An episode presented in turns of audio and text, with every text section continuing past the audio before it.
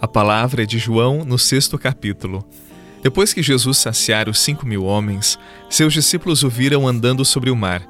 No dia seguinte, a multidão que tinha ficado do outro lado do mar constatou que havia só uma barca, que Jesus não tinha subido para ela com os discípulos, mas que eles tinham partido sozinhos.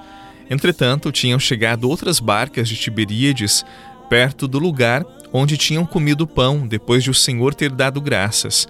Quando a multidão viu que Jesus não estava ali, nem os seus discípulos subiram às barcas e foram à procura de Jesus em Cafarnaum.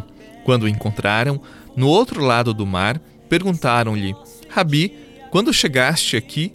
Jesus respondeu: Em verdade, em verdade eu vos digo: estáis me procurando não porque vistes sinais, mas porque comestes pão e ficastes satisfeitos. Esforçai-vos não pelo alimento que se perde, mas pelo alimento que permanece até a vida eterna, e que o Filho do Homem vos dará, pois este é quem o Pai marcou com seu selo. Palavra da salvação. Glória a vós, Senhor. Minha dor em louvor, render-me inteiramente a ti, Senhor, arriscar-me sem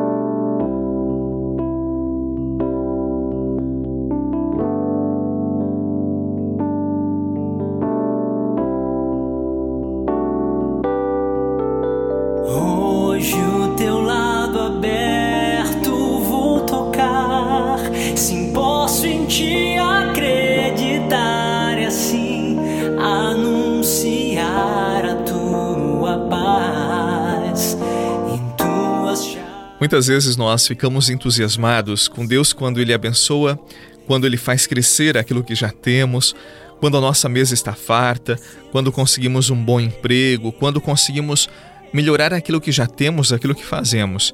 E daí associamos muitas vezes a nossa ligação com Deus com aquilo que é material. Não permita que a sua ligação com Deus seja comercial, materialista, capitalista. Na penúria ou na abundância, o nosso coração precisa ser de Deus.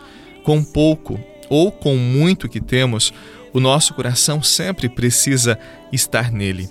E não pense que ter muitas graças é ter muitas coisas, porque às vezes a pessoa está aumentando as suas riquezas, os seus bens, as suas posses e diz: Ah, é Deus quem está me abençoando.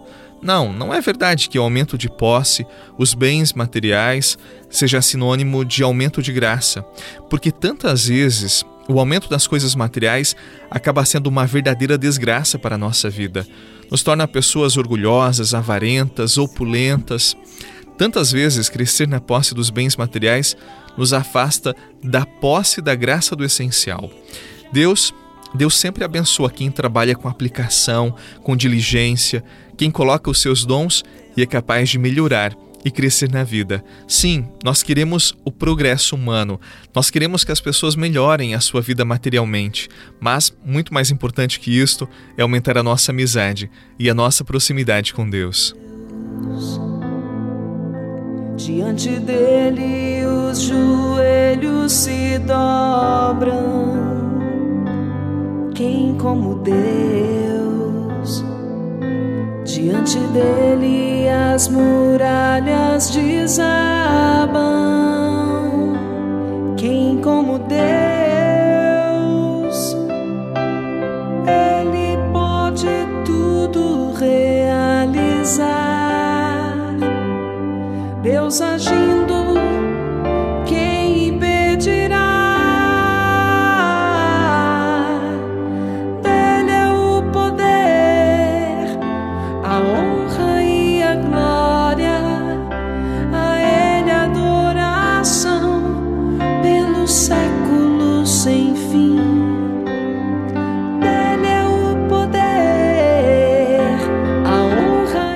Não pense que aqueles que levam uma vida simples, que se contentam com pouco que têm, são menos abençoados por Deus.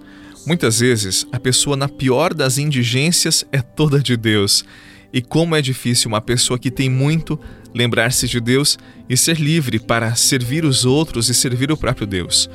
Por isso, meus irmãos, não trabalhemos apenas pelo pão dessa vida, pelos elementos e alimentos dessa vida, mas coloquemos os nossos esforços no alimento que permanece para sempre, a vida eterna que o Filho de Deus nos trouxe. Os outros alimentos são perecíveis, servem para essa vida, mas o alimento que nos sustenta para a eternidade é o próprio Jesus quem nos dá. E este todos nós precisamos buscar diariamente, continuamente. Que Jesus, o pão vivo descido do céu, abençoe o seu dia, a sua vida, as pessoas que você ama. Em nome do Pai, do Filho e do Espírito Santo. Amém. Nossa Senhora da Piedade, rogai por nós. Um abraço, muita paz e até amanhã. Quem como Deus, diante dele a tempestade se cala.